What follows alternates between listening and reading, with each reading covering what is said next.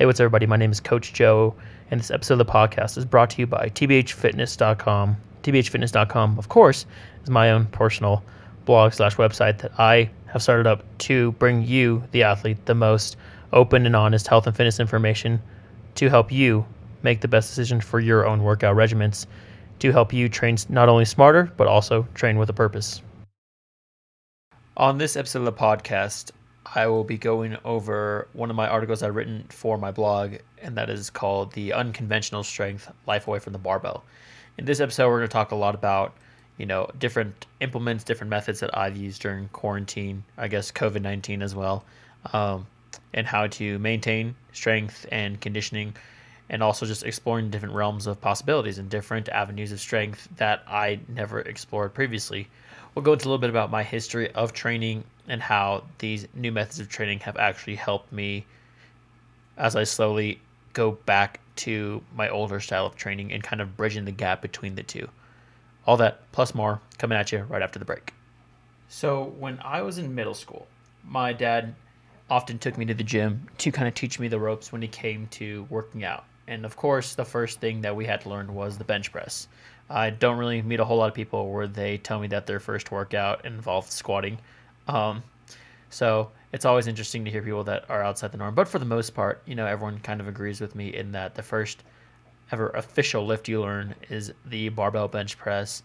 If not, it's probably the curls. So from a young age, I kind of had a brief introduction into working out, into lifting, into what is going to soon be my passion of strength conditioning coaching. And um, as I got older, right, so as I moved into high school and I started competing in football and track and field uh, under a really good athletic program led by a really good athletic director. The I guess demand for training was a lot higher than I would think most high schools would have been at the time.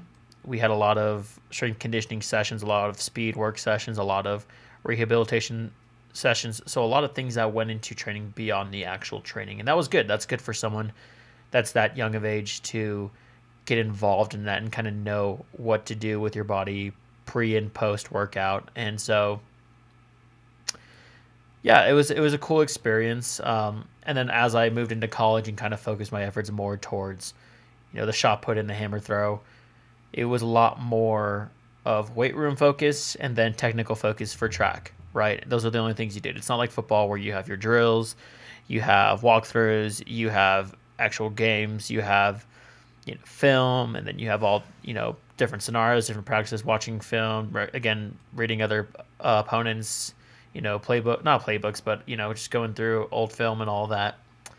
Track is very much, you know, if you're not lifting and you're not, then you're not throwing, then you probably should be sleeping or eating because that's really much all you do as a thrower. So I was very accustomed to that lifestyle like the last four years of my life. Um, like I said, if I wasn't in the weight room, I was on the track and then vice versa.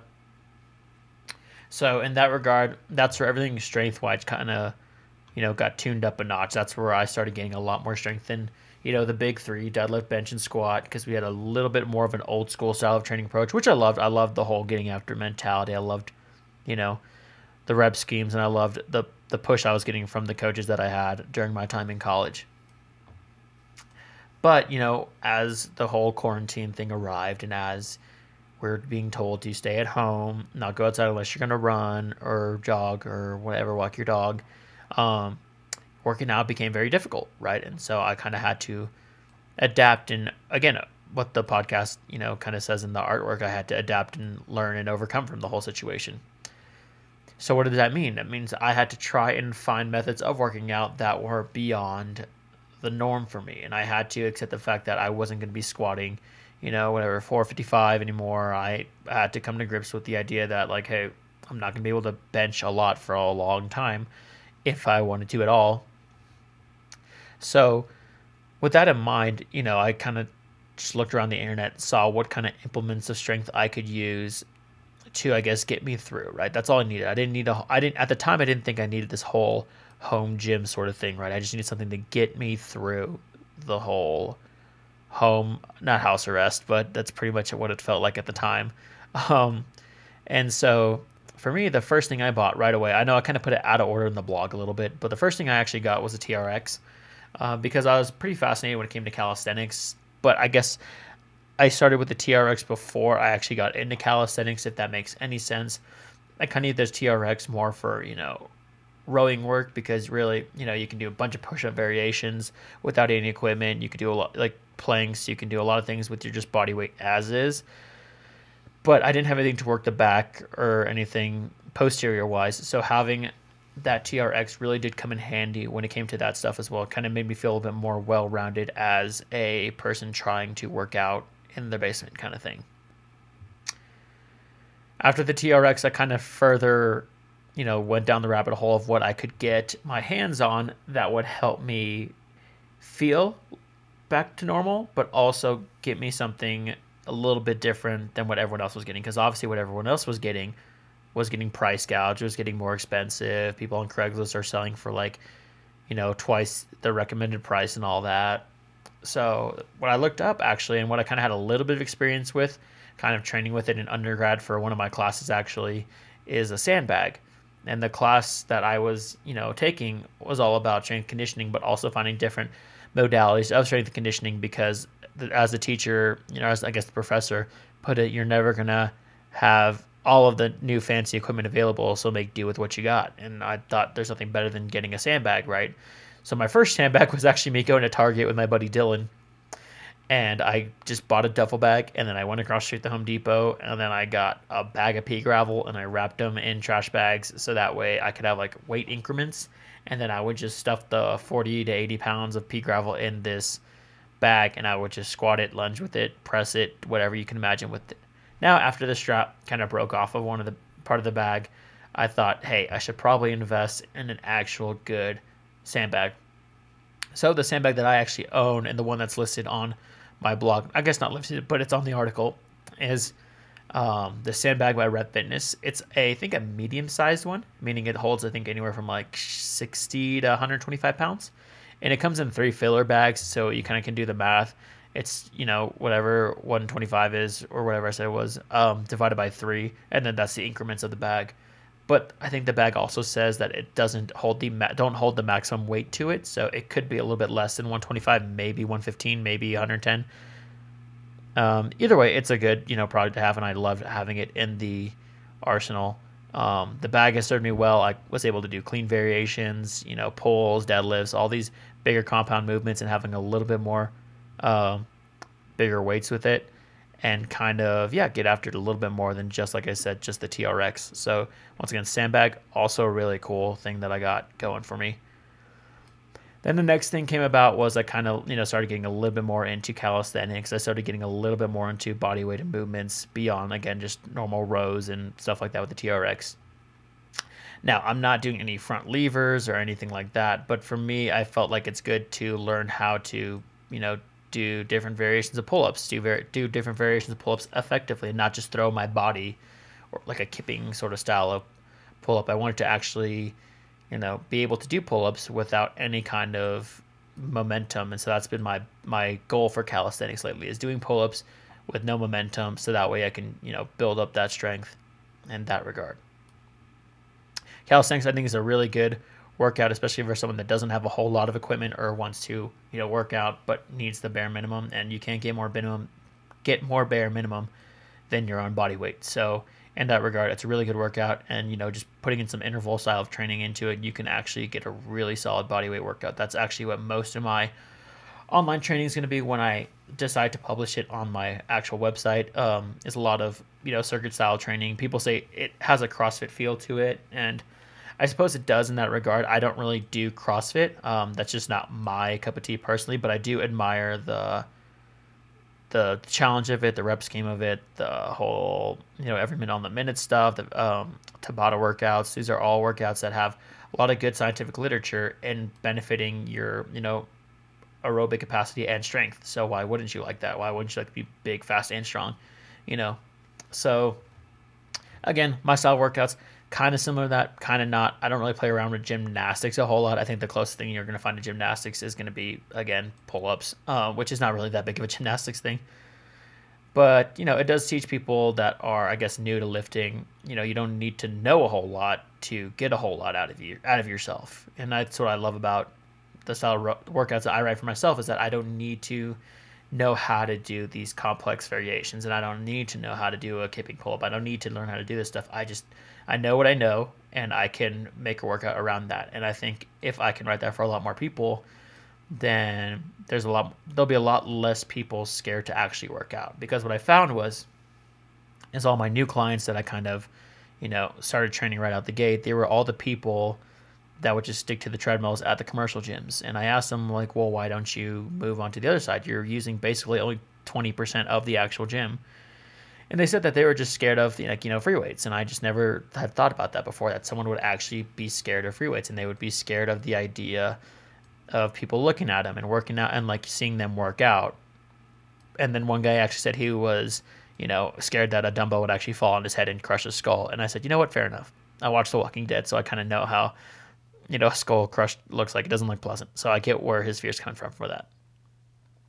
But nonetheless, um, yeah, so that's that's was the one thing that I loved about the training sessions that I kind of gave to them, and then based on their positive response, I started incorporating into a group class setting, and then you know started doing it online. So it's actually available online already. I kind of took a break to get a different host to I guess host my workouts because you know it does I do have to pay to post that to people, but I wanted to make that the less cost efficient for, I guess, the most bang for your buck for other people, right? Without stressing me out about worrying about where the money comes from. Because I want to make sure that, you know, everyone can pay a low rate and also get the most out of it. So that's what I've been kind of working towards. And I think I found the right website for that lately, or as of lately. Anyway, more from that later on. The last thing that I included in the blog, and I think is possibly the most underrated piece of equipment, is the kettlebell. And if you haven't heard Joe Rogan's episode with, I'm going to butcher this, but Pavel Tsatsouline, Tsatsouline. Anyway, super cool guy from the Soviet Union, or I guess Russia. And they just talk about kettlebell training. Well, they talk about other stuff besides kettlebell training, but Pavel is a guy who definitely made his mark by incorporating kettlebell training in the Soviet Union. And uh, I love the piece of equipment after that episode because it really did show me that it is truly the Swiss Army knife of implements, in my own opinion. Because you can do your presses, your swings, your curls, your snatches, and again, more swings. Um, and then actually with my own personal training clients, I kind of have like a gatekeeper exercise I keep with squatting mechanics that involves the kettlebell. I have them do a like a kettlebell goblet squat, right, where they just hold the horns out in front of them and if they can show me that they can squat 10 reps slow and controlled with about a 65 pound bell, then they've earned the right to squat with a bar. It doesn't mean the bar with weight, but actually just the bar. And it seems tedious, I know, but when you have someone that's squatting with a bar and they have a bunch of problems with their movements, the best thing to do is go back to square one and see where they're kind of coming short. But if you're doing it with somebody new, I find that's the best way to kind of you know, beat the problems before they happen, right? Start them off early so that way they can kind of get ahead of the curve. So that's what I personally do with kettlebells, and I've seen a lot of good progress from that. Uh, the way I teach my clients on a personal training level is I have them do the goblet squat gatekeeper. Then I have them do a front squat with a bar, right? Then once they show me that they can do enough weight with that, uh, we're going to move into more overhead squat, sort of over shoulder mobility kind of things. And once they can find stability in that way, then we actually learn to back squat. So it's kind of like back squat's kind of the last squat you learn versus a lot of people, back squat's probably the first squat you learn.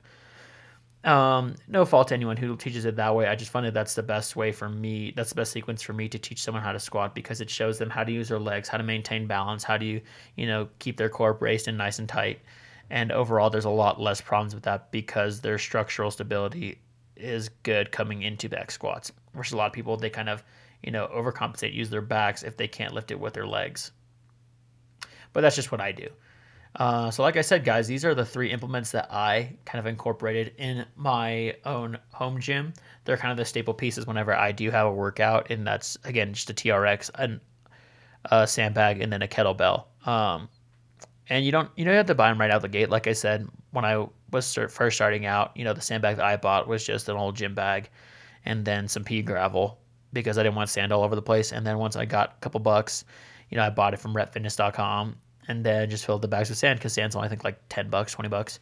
So it's not a huge investment, um, and it's something that I think you would definitely get the most out of if you choose to purchase that. Kettlebells, you know, at the time, kettlebells were probably the number one thing that would always be out of stock, especially from Rogue, which I always wanted a Rogue belt. So I was lucky to have to have my girlfriend buy me an actual Rogue kettlebell for our one year anniversary. But prior to that, actually, I actually made my own kettlebells using nothing but a basketball PVC pipe and concrete. You can kind of do the math on that. It's a, they're not the best looking ones, but they got the job done when I needed them to. So, am I glad that I did it? Yes. Did it give me the purpose that I needed? Did it serve the purpose I needed? Yes. Do I want them now? Not really, but I like having them around because it shows me that you know you can do anything with a can-do attitude and a little bit of, you know, internet resources. And then the next thing that I think is a good investment is a TRX. Um, if you guys don't want to buy a TRX, because I get they're a little bit more on the expensive side, you can also get um, a pair of rings. I think rings are just a little bit lesser expensive. I think like 30 or 40 bucks. Uh, I've heard good things about them. I heard they can pretty much do that. They're all like suspension training is pretty much all the same, right? As long as you have a handle, and then you have some, I guess, some co- sort of cord or strap to suspend the handle on to do your training, then you're already right. I've seen people do bed sheets and put their bed sheets in the door, and that worked out pretty good for them. So it doesn't matter, guys, as long as you have those three. Uh, you can get a lot out of it. Yeah, like I, I mean, that's what I have. But I think there's also, you know, a lot to be said about just doing your own body weighted movements and just kind of, you know, mastering the basics before you go into more advanced. Uh, that's why I like calisthenics, and that's something I forgot to mention earlier. Is that I love the whole part about calisthenics is that like I needed to, you know, get a lot of things squared away at ground zero before I rebuilt myself back up to benching and squatting because I'm starting to do more of that now that gyms are open in Colorado. Um, so it was nice to have that time to kind of you know adjust and sort of fix some postural stuff, some core strength stuff, some little stuff that I probably would have you know missed if I was just in a regular gym. So I'm happy that I had those tools in the tool belt and used those the past couple months to help catapult me into my current program that I got going on now. Okay, guys, thanks for tuning in. Hopefully, uh, this episode kind of gave you some better insight on some things that you know you can use for your own training or your own home gym or commercial gym, whatever you want to um, use it in. I hope that you guys have been shown that you don't always need to hit the dumbbells and you don't always need to hit the squat rack to get a good workout in. I've hoped that you guys' um, mind sort of expanded in terms of you know the different levels of training available to you and to not stick to just one path right? Because there's many paths to the same goal which is just overall a better you right? So hopefully you guys got some answers with that. Uh, got some good news coming got some some big surprises. We're gonna have our first guest on the actual podcast uh, around november 5th or 4th so like the first part of the month. I'm not gonna say a whole lot right now but i will give you guys a little bit of uh, enticing news or something to I guess not enticing, but uh, anticipation, and that is um, we're gonna have a big, you know, online personal trainer come in to, I guess, just talk it up with him, kind of see what he's got going on and what he's working on lately. So he's pretty big in Instagram. He's pretty big into social media, and he's a really he's been a personal trainer to a really big, I guess, influencer, social media influencer. I don't know. I don't know if I'm ever gonna do that guy's justice without even telling you who it is. But that's who we're gonna have on the podcast, like I said, in a couple weeks here. So hopefully you guys will be on the lookout for that. Maybe as the days get closer, I'll do a Q&A to kind or I guess yeah, Q&A or submit questions so that way we can kind of get some, you know, material for the show. So, once again guys, thanks for tuning in. Thanks for uh, you know, listening to this and hopefully you guys are getting some good stuff out of it. We're still a little you know, hesitant on the whole uh, conclusion. But all I can say for now, guys, is thanks for listening and uh, get after it. Go make the day yours.